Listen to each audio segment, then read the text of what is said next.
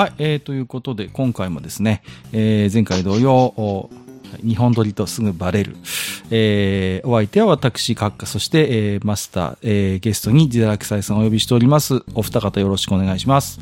お願いします。よろしくお願いします。はい、えー、今日はね、サブスクから、えー、とこういう話題なんですけど、あの、今ですね、えー、これ収録現在、えっ、ー、と、Amazon プライムビデオで、え、ー、と、うる星やつら2ビューティフルドリーマーという作品が今、えー、見放題になっているということで、えー、久しぶりに私も見たんですよね。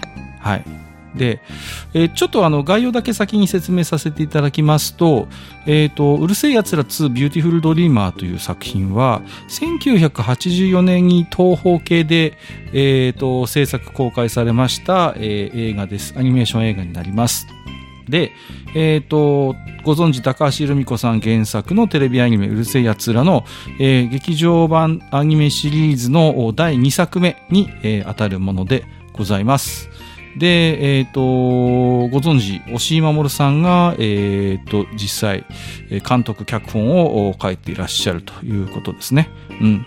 で、押井守さんってのはもともとテレビアニメ版のチーフディレクターを務めてた方で、えっ、ー、と、うる星やつらの初めてのね、劇場版、オンリーユーでも、えー、監督を務めていらっしゃいました。はい。えー、で、まあ、ビューティフルドリーマーというのは、ある意味、昭和オタクにとってはですね、ある意味基礎教養というか、まあ、あの、に近いような作品でございますので、ちょっとね、えー、喋ってみたいと思ったんですが、えー、これまたですね、えー、まあ、意外といえば意外、まあ、意外じゃないといえば意外じゃないんですが、えっ、ー、と、マスターは実は、えー、一切見たことがないんですよね、これは。あれを基礎教養と呼ぶことには断固反対します。面白くなってきそうだ、これは。いいですね。はい。ということで、まあ、あの、少し、えー、整理させていただくと、もちろんテレビシリーズ版のうるせえ奴らはマスターはご覧になってたんですか？まあそこそこね。そこそこ。基本はあれですか、漫画がやっぱりコミック版。うん、いや、そもそもうるせえ自体そんなにはまらなかったので。そうなんですか。パラパラしか見てないですね。あの漫画もアニメも。なるほど、なるほど、うん、そうなんですね。あの、うんと、リメイクじゃない本、うん、あの、そもそものアニメは第1回はオンタイムで見ましたけど、うん、はいはいはい。うん。あとはなんか流して見てたぐらいな。うん、なるほど、ね、あんまり覚えてないですね。だから、うんうんうん、あの、ビューティフルドリーマーも全く興味がないっていう。もともとじゃあ、あんまうる星やつらシリーズにそこまで関心は高くなかったよ、はい、ということなんですね。はい、わ、はい、かりました。えっ、ー、と、ちなみに私は当時、テレビアニメ版見ましたし、えー、劇場版も、えー、劇場で見ました。それこそね。うんうんうんうん。で、えっ、ー、と、ジダラクサイさんもビューティフルドリーマーは視聴済みということでしたよね。はい、視聴済みです。はい。まあでも、ジダラクサイさん的には、なんていうの、世代ではないですから、おそらく後からご覧になった形ですよね。後からですね、アニメの方もリアタイではないので。うんうんうんうん。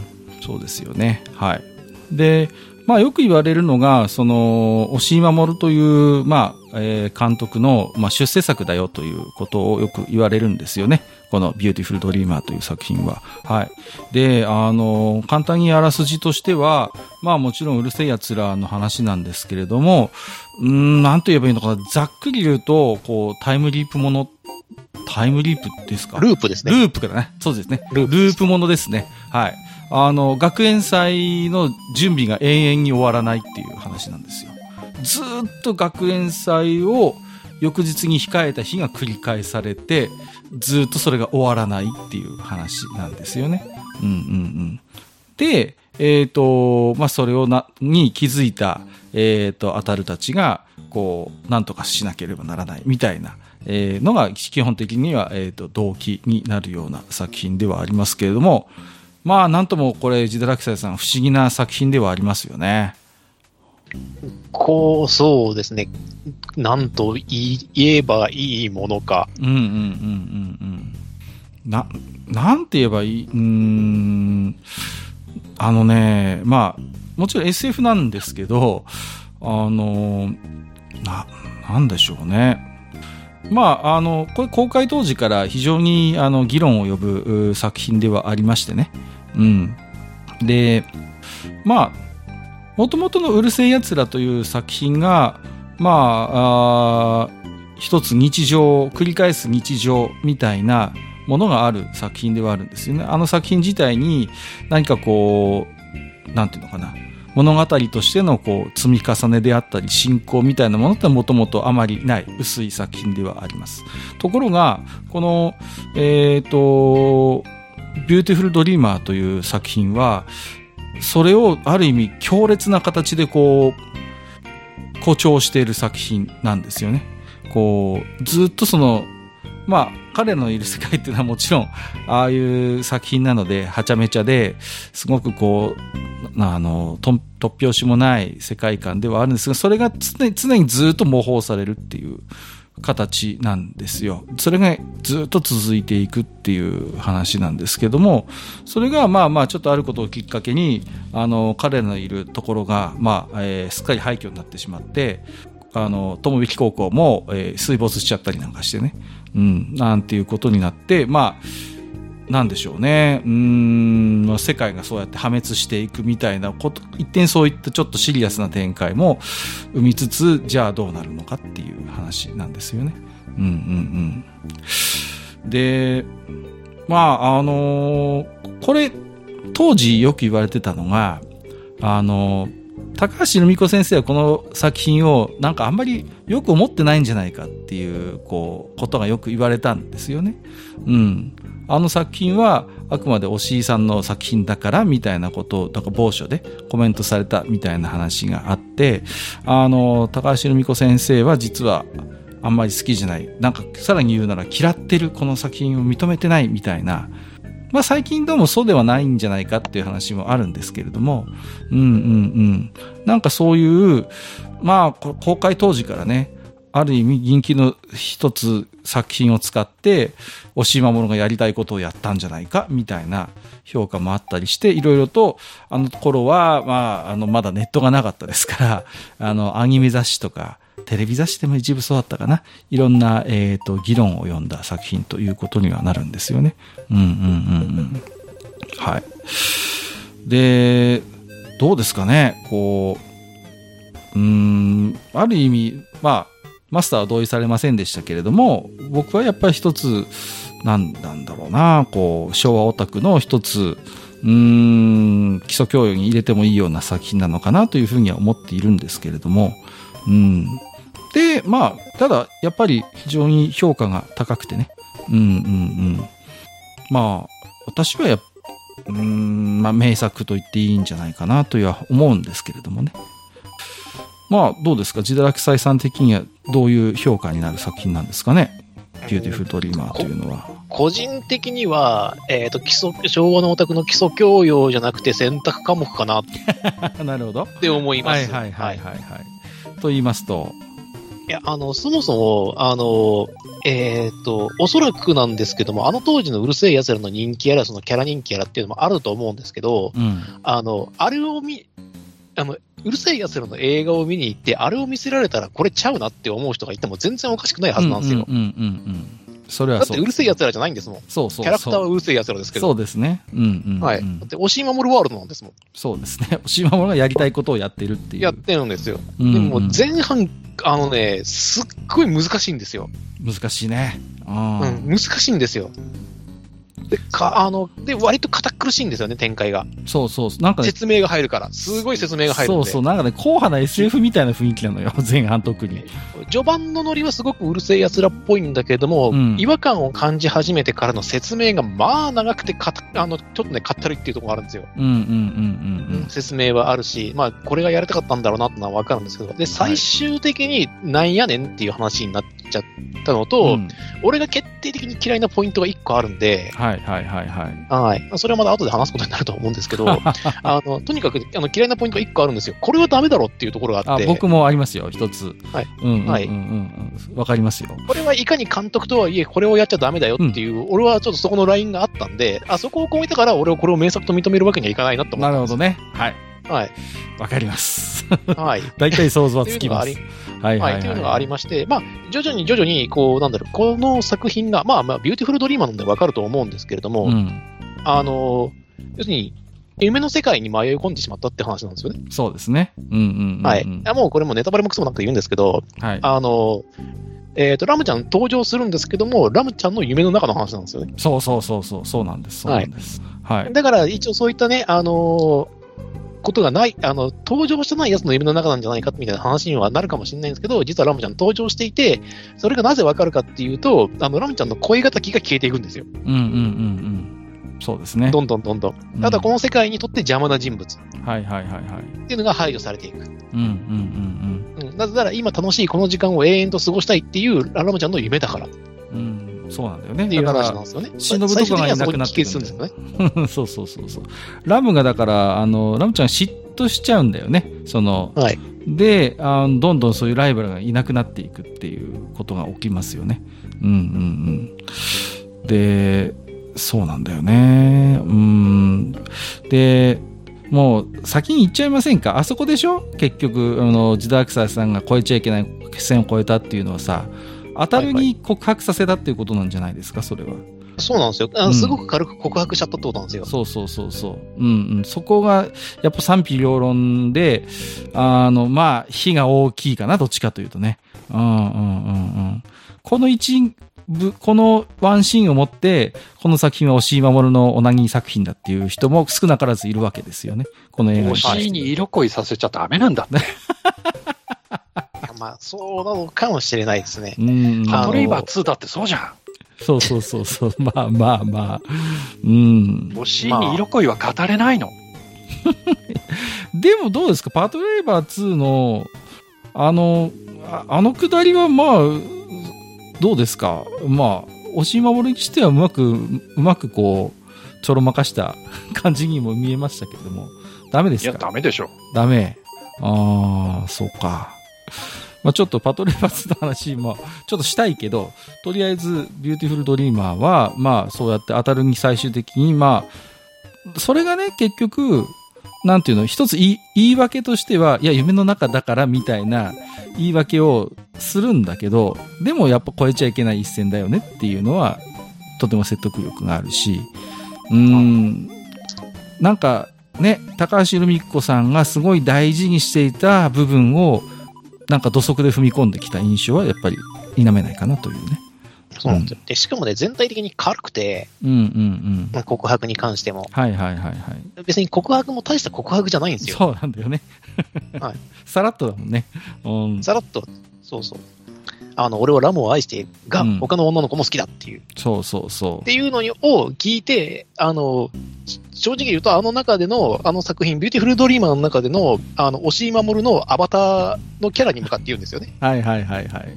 うん。で、それで、なんちゅうやつやっていうふうに返すんですよ。確か。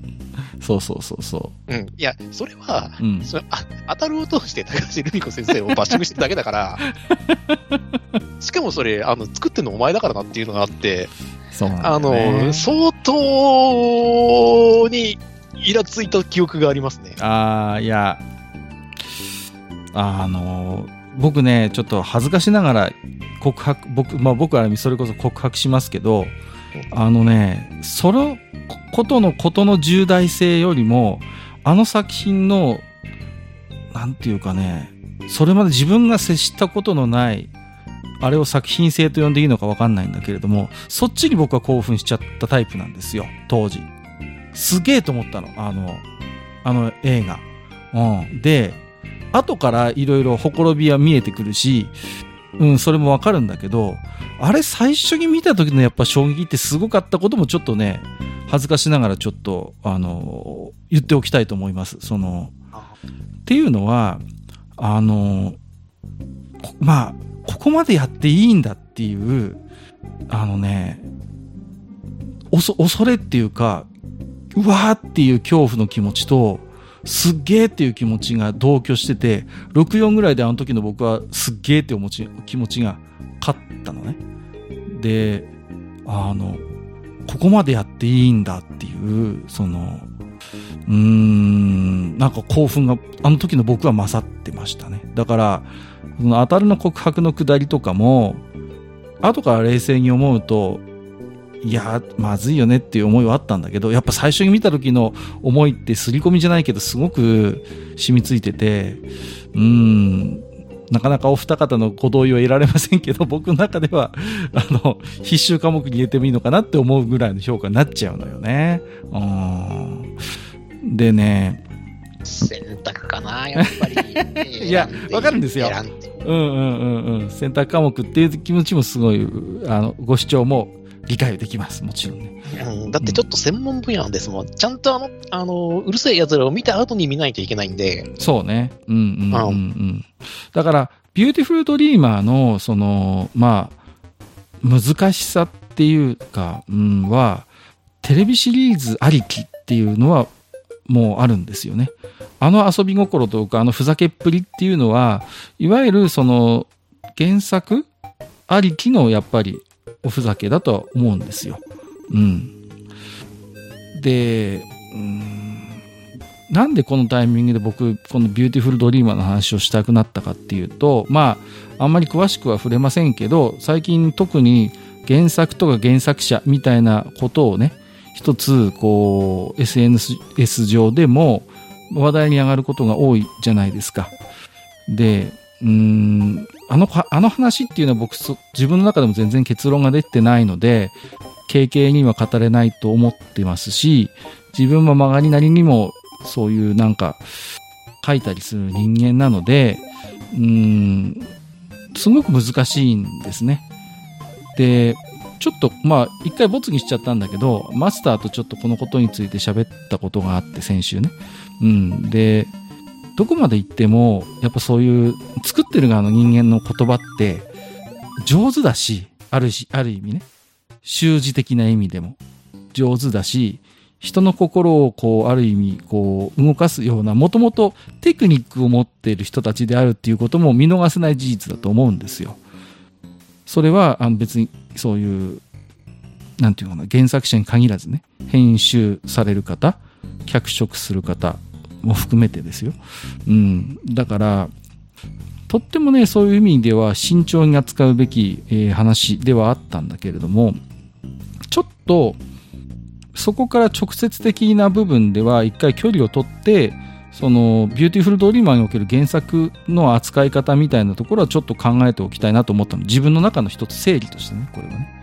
うんうんうん。で、どこまでじゃあ自堕落斎さん許されますかね？例えば一つ前の回でキャラクターの話もちょっとしましたけども、まあ、明らかにうるせえやつら2の映画っていうのはうんとまさにもうキャラクターを本当にまさに駒のように、えー、扱って完全にこうシナリオであったりあの独特の世界観にこう従属させる形でキャラクターを配置するじゃないですか。作りとして。はい。うん、ね。完全に駒ですよね。あの彼がやりたかったことを実現させるための手駒としてしか考えてないわけですよ。うんうんうん、でだからそれってあの当時僕自身は許されることじゃないと思ってたからそれを軽々と飛び越えていったビューティフルドリーマーってすげえなと思ったんですよ。うん、でうーんだから当時僕もまだそんなにね、成熟してませんでしたので、うん、なんかある意味では初めて脚本とキャラクターって別物なんだっていうこう気づかせてくれた作品でもあるんですよね。この作品で自分の中ではそこに大きなあの溝ができたんですよ。こんな風に扱うキャラクターを扱う作品っていうの今まで見たことがなかったので。うんうんうん。で、ど、どうなんですかね？そう、あのー、うーん、なんて言えばいいのかな？うん、まあ、どこまでが許されるかみたいな話になってしまうと、結局それは人のさじ加減によってしまうのと、あとそのさじ加減の具合も、実はその物語が面白かったかどうかで左右されるんで。そうなんです、そうなんです。うんうん、はい、そこそこ。で、ビューティフルドリーマーって、うんとね、な、なんだ、なんていうのかな、あのね、一つ忘れられないあの話として、兄貴と見に行ったんですね、僕はその、兄貴と行ったんですよ。はいはい、で、終わった後に、兄貴がニヤニヤしながら、お前にはわからないだろうなってことを 一言ボソッと言われたんですよ。で、その時の兄貴が心底楽しそうな顔してたのね。で、多分、うん、なんか思い、思うところがあったんでしょうね。うん。で、僕も強がりで、いや、面白かったよっていうようなことを言った記憶はあるんですけれども、なんかね、あの、あの世界をやっぱ理解することが大事なんだっていうのは、あの、未熟な僕は思ってたんですよ。で、なんていう、確かに、こう、難しかったけど、面白かったという気持ちも間違いではなくてね。で、じゃあ面白ければ、ああいう、こう、キャラクターの使い方は、じゃあ、結果としては許されるんだろうなっていう、今さっきジラさんがおっしゃったように、っていうふうに、その時思ったんですよ。面白ければ。うんうんうん。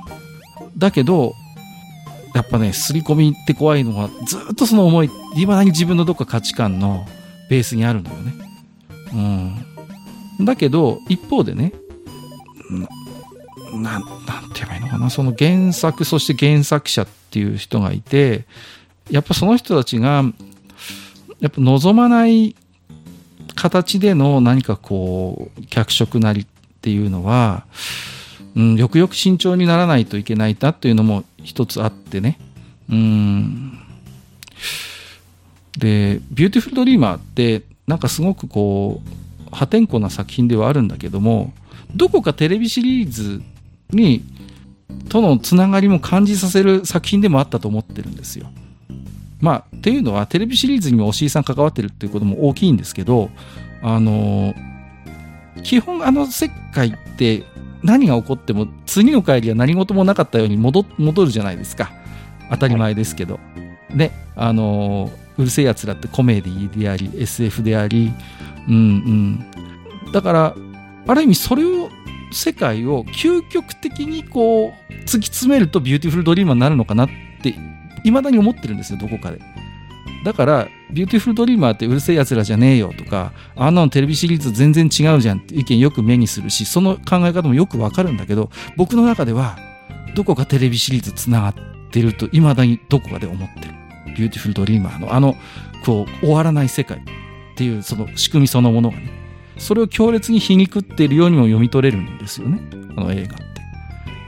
だそれがあるからこそ、なんかね、嫌いになれないというか、確かに、ある種、その、長編アニメ映画としての得意点ではあるんだけれども、いや、実はテレビシリーズというほど断絶はないんじゃないのかなっていうね、思いも一方であるのよ。うん。わかりますかねこの感覚。ちょっと難しいこと自分で喋ってる自覚はあるんですけど。うん、いや、まあ、えーと、言いたいことはよくわかるんですけど、うん、あの少なくともあの他者の作品の中で、その作品の中でその作品を皮肉るような行為っていうのは、どうしてもこう許容できないところがありまして、あので、あと、あの、私たちがね、なんか、TRPG 会かなんかの時に話したと思うんですけど、うん、あの、私、基本的に、えっ、ー、と、ルールが出た時に、リプレイが出てない作品ってやらないんですよ。はいはいはいはい。確か話したと思うんですけど、それなんでかっていうと、このルールでやりたいことの、えっ、ー、と、王道の作品っていうのが一番最初のリプレイに現れるからっていうふうに確か言ったと思うんですけど、うん、だからこれがやりたいから僕はこうやって外すねっていうふうにふうに、確かあの、お話したと思うんですけど、うん、だから私自身としては、あの、世界を借りてる以上は世界観は壊さないし、王道を理解した上で僕は僕の道を行くっていう話を作るようにしてるので、うん、あの、あの作品は、あの、その作品の世界を壊しちゃっているような気がするんですね。はいはいはいはい。うん。これだって高橋留美子の世界じゃないですもん。うん、うん。それは僕も同意する。だから、押井守の完全なオリジナルキャラクター、オリジナルの作品でこれをやる分には何の批判もないわけですよね。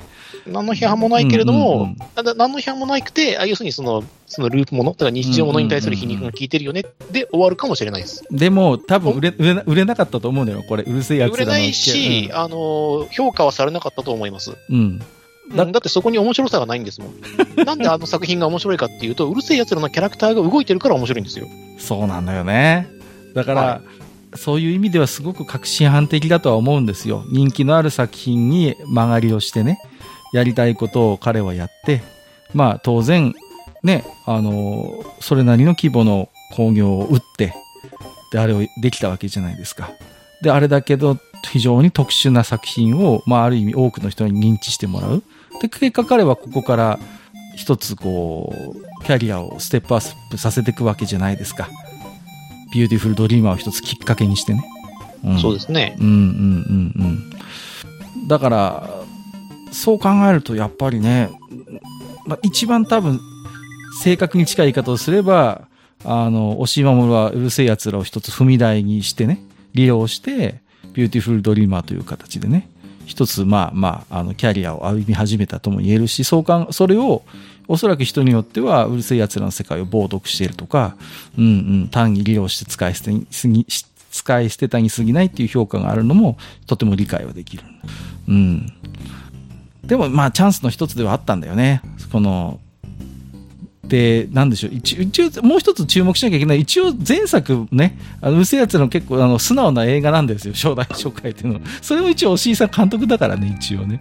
うんうんうん、はい、まあ、2作目で、だから、まさかこんなことやってくるとは誰も思ってなかった、誰、どうなんだろうな。ちょっとすいません。あの時の、僕は少なくともアニメ雑誌の予告とかを見てても感じ取れなかったからね。アニメージ、アニメージ何よ、何だようになったかな。うん、いずれ事前の情報では感じ取れなくて、兄貴と劇場に飛んでもらって、ガツンって殴られた衝撃を受けた人間なので、うんうんうんうん。そうそうそうそう。だからね、うん、なんでしょうね、その、うん、だから僕もね、この、このビューティフルドリーマーにおける原作及びキャラクター原作論と、今起こっているその話っていうのが、基本的に噛み合わない歯車であることは自覚はしてるんだけれども、なんでこの話をわざわざ今日持ち出したかっていうと、自分の中で原作、あるいはあの、キャラクター、原作者みたいなものを強烈に意識するきっかけになった作品はこれだからなんですよね。ここから一つその原作って何だろうみたいなことを考えるきっかけになったのがビューティフルドリーマーだったんですよ。うんうんうん。なんていうのかな。原作はある意味こういうふうに、まあ、あ利用してしまった作品が世に出たことによって、逆にじゃあ原作って何なんだろうっていう原作の価値というのはどこに置くべきかみたいなことを僕はやっぱ考えるきっかけになったのがビューティフルドリーマーなので、うんうんうん。だちょっとだから、ついついアマプラで見ちゃったんだよね。やっぱり難しかったけどね。だけどあの、なんかね、さっきの、さっきのって言っちゃったよ。あの、フリーダムの話じゃないんだけど、画面画面のね、わちゃわちゃした楽しさみたいなのはあんのよ。こう、文化祭前夜のね、こう、なんとも言えないワクワク感みたいなの上手なんだよね。ああいう彼はそういうのを描くのが。うん。だからね、なんかまあ、結構シナリオ的にははちゃめちゃなんだけど、あのね、絵面の楽しさとキャラクターの魅力で強引に分回してるっていう印象ですね。改めて見たときに最初に感じたことはね。うん。そうですね。キャラクターは動いてるんですよね、ちゃんと。うん、うん、動いてる。うん。ただ、あの、世界が少しずつ、あの、高橋留美子から押し守りに切り替わっていくっていうだけなので。そうなんです、そうなんです。うんうんうんうん。マスターは、まあね、多分、まあ、全然これからも見ることはない映画だと思うんですけれども、うん。うん、どうなんですか？この押井守の原作の使い方といいますか、うん、キャラクターの扱い方みたいなものにどういう印象を持ってるのかちょっと聞いておきたかったんですけど。いや、あのー、これはこの間の、まあ、そのボツになっちゃった公開収録でもね、うん、言った話なんですけど、あの、原作があって、えー、そこからいろいろなものを引き継い、引き継いでっていうかいただいて、何かその、要は原作にない物語を紡ぐときっていうのは、うんと、やっぱり原作者がそれを認められるか認められないかっていうのが大きいと思うのね。はい。まずそれが第一で、原作者が、いや、これはダメですよっていうものっていうのは世に出すべきではない。まずそれはあると思うんですよ。うん、うんうん、で、そこはやっぱり原作者との、えー、っと、了解のもとに、えー、作るべきだし、で、ビューティフルドリーマーについては、高橋留美子さんが、やこれは押井さんの作品だよねということで認めてらっしゃるので、うん、あのビューティフルドリーマーという作品自体が出ること自体というのは別にいいんだと思う。はい、だけど、自分としては、あのその高橋留美子さんの世界から外れたうる星やつらを別に見たいとは思わない。うんうんうん。うん。で、そこでなんかその、うん、わ分かったような分かんないような、うん、そういったストーリーを振り回して自分の好きな世界を構築するっていうのはオリジナルでやれって言いたくなっちゃうんですよ、うんうんうんうん、自分はね。うん。うん、かりますでそこでその原作のキャラクターの人気を借りてくるな、うんうんうん、っていうのはやっぱり言いたくなるんですよね。はいはいはいはい。うん、それはあります。うんうんうん、ただそのこととうんとその作品自体が面白いか面白くないかっていうのはまた別なものなので、はい、面白いか面白くないかっていう評価に関してはそれは別で考えなきゃいけないけど、うん、でも自分はその前にそもそも見る気がない、うんうんうん、そんなものを見るつもりはない。っていうのをずっともう何十年も貫いてるというかたまたまそういうスタンスでいるだけなんだけど 別に今アマプラで見れるよって言われてもはーんっつって別に見ないけどねっていう。うんうんうんそういうスタンスでいるっていう、ね、いやもうそもそも自分があんまり押井さんの作品って好きじゃないので、はいはいはい、パトレイバー2もあんまり評価高くないんだよね、マスターの中ではね。うん、1は面白かったけどね、1もひどかったけど、まあまあ、でも、まだちゃんと、まだでもエンタメしてるね。娯楽作として楽しめたから。そうそうそううんうんうん。あと何？広角とかも、うん、あれは、その、笑い、笑い男だっけ、はいはいはい、とか、あのシリーズに関しては面白いなと思って見たので、うんうんうんうん、まあ、それは良かったんだけど、はい、でもやっぱり自分はおしいさんってあんまり好きになれない、うんうんうん、正直。はいはいはいはい。はい。うんパトレイバー2でこう、あまり評価できないポイントって、やっぱりあれですか？あの、最後。南雲さんと、えっ、ー、と、後藤さん、ね、そう、だからさっきのラムちゃんと一緒ですよ。うんうん。ああ、当たるの告白と一緒。そう、やらせちゃい、声、絶対踏み込んじゃいけないところを、うん、っていうか、を超えてくるってことですよね、一つ。うん、だから、その、えっ、ー、と、忍さんにああいうことを言わせちゃだめだし、うんうんうん、最後に手を絡ませちゃだめだよっていう。うんうんうん。それ以前もなんかどっかでマスター怒ってたよね。そう。うん。うん、そうそうそうだって、相手は犯罪者なんだから。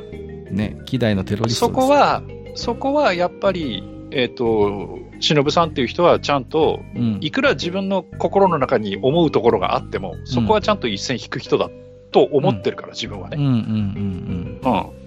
うん。ね、だから、うん、あの、それこそ、古の岩で思うぞ、言うに勝れりじゃないけれども、ね、うん、あれをこう描いてしまうことの、こう、なんか、路悪的な趣味を僕も感じるんですよね。なんかこう、いいじゃないね。だから、そこはあっさりした演出でいいと思うんですよ。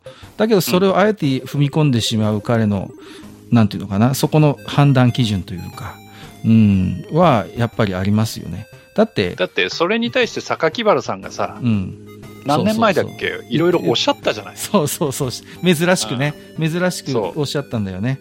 うん。そう。いや、やっぱり愛着あるキャラクターだからこその発言だと思いますよ、そこはね。うん。うん、言わせちゃダメだよね、そんなことさ。そう思う。うんうんうん。それは思いますね、確かにね。はい。うん。だから。いや、だから、うん、その、えっ、ー、と、ビューティフルドリーマーという作品を評価する人がいて、それは全然構わないし、あれが傑作だっていう人がいるのも、それは構わない。はいはいはい。うん、でも、さっき閣下が言ったように、それを、うん、オタクの基礎知識みたいに言われると、それこそカレカレにしいたけを入れるのが普通だみたいな話と同じレベルの話になっちゃうわけよ。ちょっと、うん、まあ、そうですよね。うん、じゃあ、だから、そうなっちゃうんです。じゃあ、やっぱり選択科目か。あの、あえて言っときたいのは、うん、あの、オタクだからって言って、うん、あの、難しいものだからってありがたがるのやめないっていう。いや、それはね、その空気感は当時もあったのよね、正直言えばさ。うん、だから、知ってる俺すげえってあったじゃん。すごい幼稚な。なんか難解だったり、その、やたらその、何？説明づいてたりとか、その、理屈、理屈で、なんかこう、うん、まあさっきもさ、世界観細かくしろって話したけど、うん、ね、それとは別になんかその、やたらその、なんていうかむ難しいというかさ、うんうんうん、いや、それがさ、こう読み解いて読み解いていくと、なんかこう、地味が出てきてさ、うんうんうん、面白い話になっていくっていうんならまたちょっと別なんだけど、そうではないからね。どこまで行っても、うん、正解が見えないみたいなのっていうのを、うんうんうん、ありがたがるのってどうなのっていうのは正直あるんですよ。自分はね。うん。うん、なんかほら、エヴァンゲリオンがさ、最後の映画でさ、ある意味とてもシンプルな世界に到達してるじゃないですか。うん、知らんけど。ああ、見てないんでしたっけ？あのね、うん、なんか、今の話ちょっとつながるところがあって、ある意味オタクの、なんかね、価値観みたいなものが、ある意味、ちゃんと洗練されてきてるのと、似てる気がするのよね。あの時のテレビシリーズ版のエヴァンゲリオンもそれはそれはひどいものがあったじゃないですか、ある意味。うん。うんうんうん。で、考察本みたいなのがいっぱい書店に並んでさ、あれはどういう意味だっていうさ、回答もないような考察本、考察ブームみたいなものが、あの当時ありましたよね。うん、だけど、それもどこか今の話に通じるところがあって、あの、この一瞬のこのシーンをこういう風に解釈できる、俺すげえみたいな、マウントの取り合いみたいな空気あったじゃないですか、あの時に。うんうん、だけど、それって別にさ、じゃあ安野さんが回答を用意したかっていうと、そんなことはないと思うんだよね。ある意味、思わせぶりなだからそこまで考えてないと思うよっていうネットミームあるけどさ、ある意味、安野さんってじゃあそれの全て一つ一つにちゃんと意味を持たせて答えを用意したかっていうと、決してそんなことはないと思うんだ。うん。で、そのことに対して、安野さん自身もある意味自覚的であって、あの、アニメを見てきたオタクも、だんだんそそういう風に考えがブラッシュアップされていったんだと思う。難しいことを知っている、理解できる俺偉いの価値観から、いや、そうじゃないよねっていうことになって、ちゃんと最後のエヴァンゲリオンの映画ってそれに寄り添った映画になってたんですよ。うんうん。だそれにちょっと近いんですよ。で、ビューティフルドリーマーの時もよく覚えてるんですけど、この映画を理解できる俺すげえみたいなのって確実にあったからね、この時の空気として。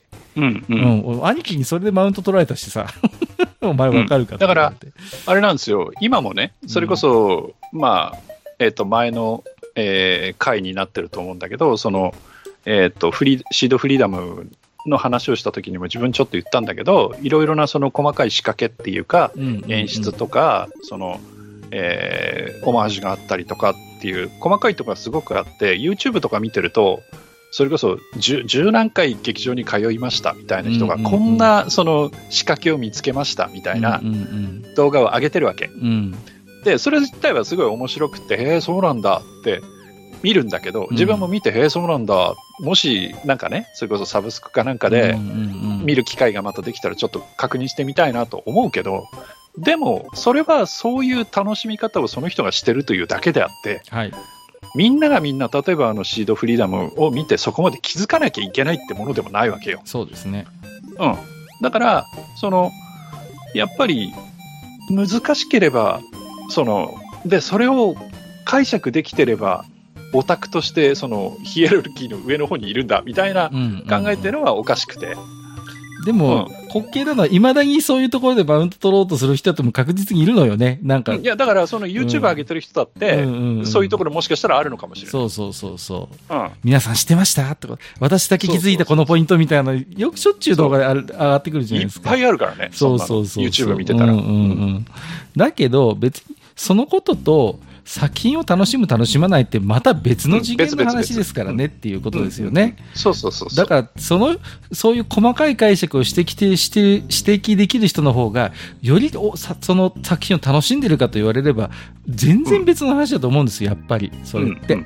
うん、だから、単にね、そうそうそう、キラかっこいい、シーンかっこいいでいいじゃないですかっていうさ。うん。うんうんうん。それもまた立派な映画の楽しみ方だしね。ね、うん、そう、ロボットの戦闘シーンがかっこよかった、あそこが燃える。もうそれも立派な映画の楽しみ方ですよ。で、どっちがいい悪いとか、どっちが高い低いなんていうことは全くなくてね。うんうんうん。だけど、やっぱあの頃って、それが割と真面目にマウントの取り合いになってた頃の映画ですよ。本当に。うん、うんうんうんうん。だからこれを理解できないやつはある意味、まあ、あの頃ですよ。オタク失格みたいな空気はあったからね。この頃の、うん、ビューティフルドリーマーの頃はさ。うん、だからそういうことを言われると自分なんかはひねくれもんだからふざけんなって思っちゃうわけよね。そうすると逆にその何？あのそういうおかしなファンがいることで、その、その作品に対する変なヘイトが集まっちゃったりするっていう。そうそう、それも変なことになるのよ。だから、ある意味、だから、あの、フラットに見られなくなっちゃうのね。ノイズになっちゃうんだよね。それもさ、含めて。うん。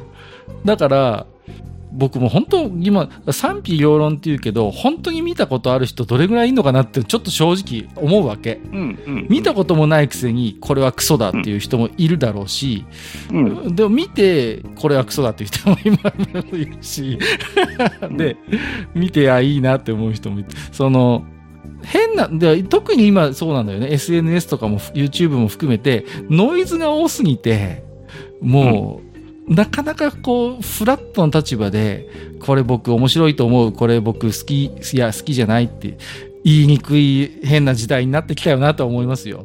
うん。なんか、うん。その一番ある意味、こう、表面化している映画かもしれない。アニメ映画としては。うん。ジダラクターその辺どう思いますか？その作品の楽しみ方のスタンスと SNS での、まあ、ノイズと言いますか。うん。ノイズは、まあ、結あるとは思いますよ。うん。あだけ見た人も見てない人も、まあ、言うのは、まあ、勝手なんですけど、発言した以上は何か噛みつかれても文句は言わないようにしましょうねっていう感じなんですよね。うん。で、見て、お前本当に見たのかエアプじゃねえのかっていうふうに言われるのも、それはそれで、うんうん、まあ、噛みついてくるやつも噛みついてくるやつでどうかと思うんですけど、そうね。うん。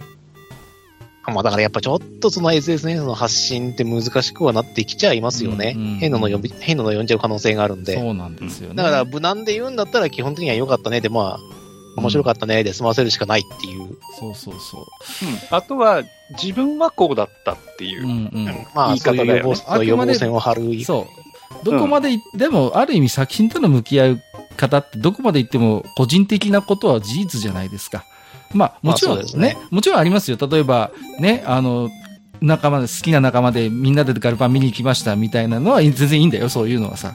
うん、だけど、基本どこまで行ってもえん、こういうエンターテインメントってごくごく個人的なものですよね、基本はとしてはさ。うんうん。だから、ある意味、へ、まあ、遠慮がちに言うならば、個人的にっていうことを枕言葉にするって、まあ、遠慮かもしれないけど、ある意味では、それが本質というか。まあ、真実なんで。そう、真実なんだよ。だから、どこまで行ってもね。うん。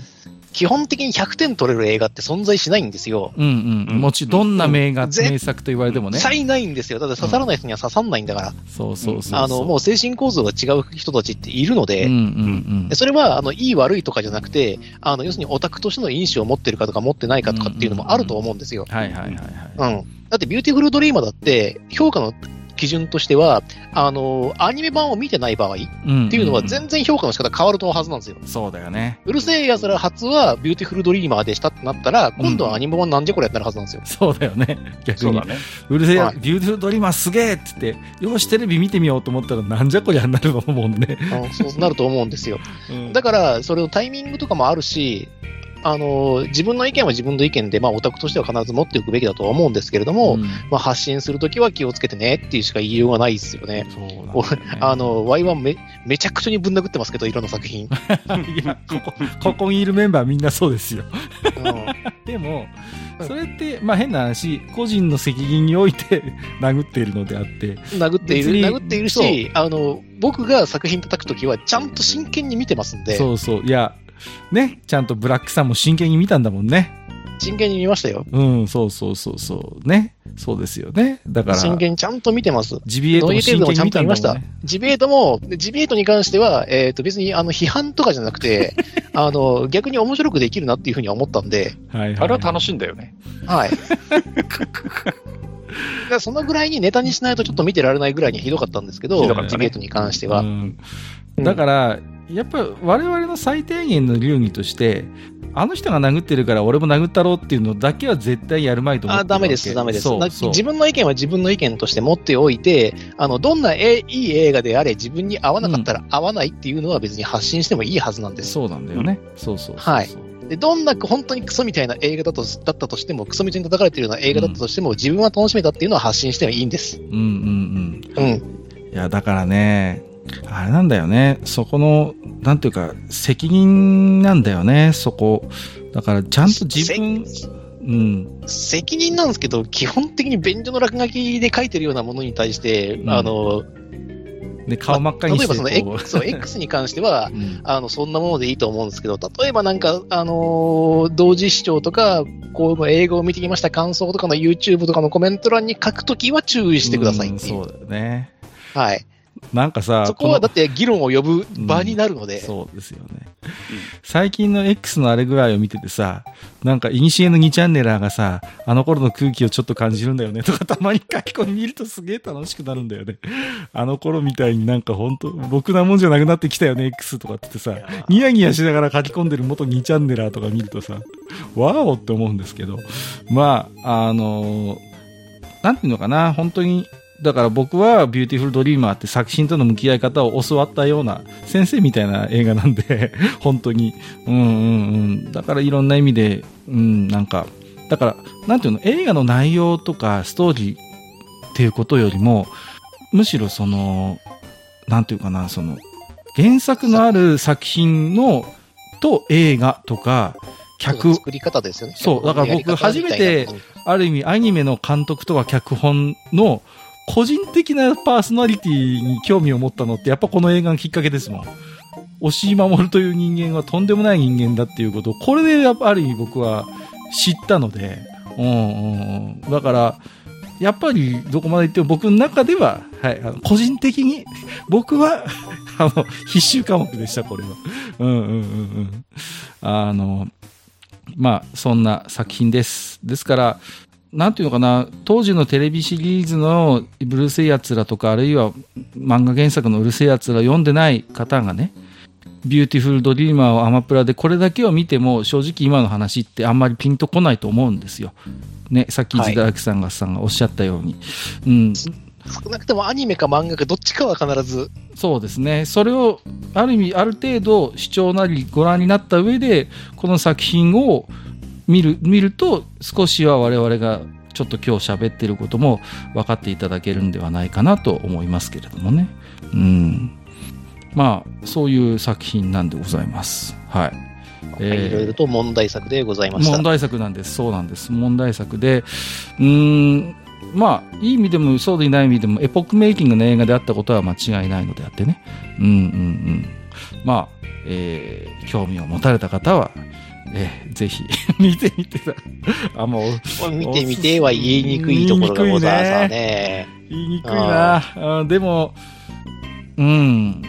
すいません。個人的に思い入れがあったというだけです。その、あの、もともと漫画も読んで、サンデーを読んでて、テレビシリーズも読ん見てて、映画でっていう、まあ、ある意味、このビューティフルドリーマーという映画をある意味の企みに頭のつま先から頭様へずっぽりとはまるバックボーンを持った人間が見た上での感想と思っていただければと、えー、思います。あの、ただね、この年まで生きてて、あの、うる星やつらを知ってて、うん、あの、ビューティフルドリーマーを見る見ないはもう皆さん選択済みだと思うんですけどね。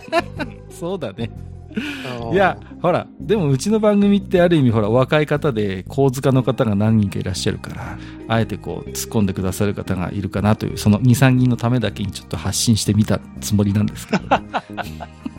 まあ、あとはあれですよね。一応、あの、まあ、閣下のそのポジション的に、うん、あの、あの話ってどう思いますか？みたいなことに関しては、うんうん、あの、今はちょっと、あの、答えが出ていませんっていう回答をしたかったっていうところもある、ね、そうなんです、そうなんです。その話をしたかったんだから、ごめんなさい。ある意味、この作品を引き合いに出して、僕の今の SNS で僕はあの件については、あの、何も意見表明はしてないんですけど、あの考え中ですっていうことが言いたかったというのがもう一つの、はい、そういうことなんです。はい。えー、よろしいでしょうか。まあ、いつか答えは出るんでしょうかね。多分出ないような気がしますが。あの、あの、あの版元に個人的に、まあ、あの、うるせえやつらもそうなんだけど、あの、うん、あの版元に対して言いたいことはいっぱいあるよ。やっぱり、過去、いろいろやらかしてるとこだから、ね、原稿を紛失したりとかさ、本当にどこまで大事にしてんのって疑問に思うことを数々やらかしてる。突出して多いんだよね。一橋グループのあの会社。突出して多いのよ。そうですね。まあ、噂に聞くのは、で、噂に聞こえてくるぐらいにはありますよね。うんうん、そうなの。書店業界に至ってやっぱこの会社はそれあるから。うん。あのー、まあ、言いたいことはいろいろあるんですが、ちょっと、まあ、そこはまた改めて言うか言わないかということですね。はい。はい。ですので、まあ、ちょっと気長にお待ちいただけるか、まあ、何かしらの発信があるかもしれませんぐらいでお待ちいただけると、ね、あの、立場上お話できないこととかもあると思いますので、そうなんですよ。あの、自分はこう思うっていう強固な答えが出るまで、うん、あの今回の話も直結するんですけど、感想を言って、基本的には文章にした時点で改変が効かないんで、そうなんですあの確固たるその自分の意思表示をするわけじゃないですか。だからこれは面白かった、うん、面白くなかったっていう極端なえー、二極化だけじゃないので、今回の話は。少しね、ちょっとね、込み入ったお話になってると思いますので、あの、お時間くださいっていうのと、発信はできないかもしれませんということがありますので、ご質問の方はお控えいただけるとありがたいですというのが、一応私の考えですね。あ、ありがとうございます。そういうことなんです。はい、あの、あのね、エモーショナルな部分と切り離せてないんですよ。で、僕が何か何かの立場で何かを喋るときって、まずエモーショナルなものが初めにくっついてるのね。これについて喋りたいっていう。で、一回そのエモーショナルな部分を分岐するんですよ。で、もう一回くっつけてポッドキャストで喋るっていうやり方をしてるつもりなんです、僕って。その、はい。うん。SNS も含めて一回切り離してもう一回くっつけてっていう作業がまだできてないんです。その、このこと、このことに関しては。まだ最初の切り離しができてないので、だから何も語れないっていうところなんです。一回僕は、結構そういう人っていると思うんですけど、そういうエモーショナルな部分から始め動機があるんですけど一回切り離して再度くっつけて喋るっていう再構築を経ないとあのなかなか語れない特にこのことについては、ね、自分の仕事にも関わってくる部分なので、はいえーままあ、分かりやすく白木さんが説明していただいたのでその通りですというところでございます。はい。ということで、今回はですね、えー、今、えー、アマプラで見放題になっております、えー、劇場版うる星やつら2、ビューティフルドリーマーをダシにして、えー、いろいろ、えー、喋らせていただいた次第でございます。えー、ということで今日お相手をさせていただきましたのは私こと学科とアニワとはい私こと自堕落でございました。本日もめんどくさいお話にお付き合いいただきましてありがとうございました。ありがとうございました。ありがとうございました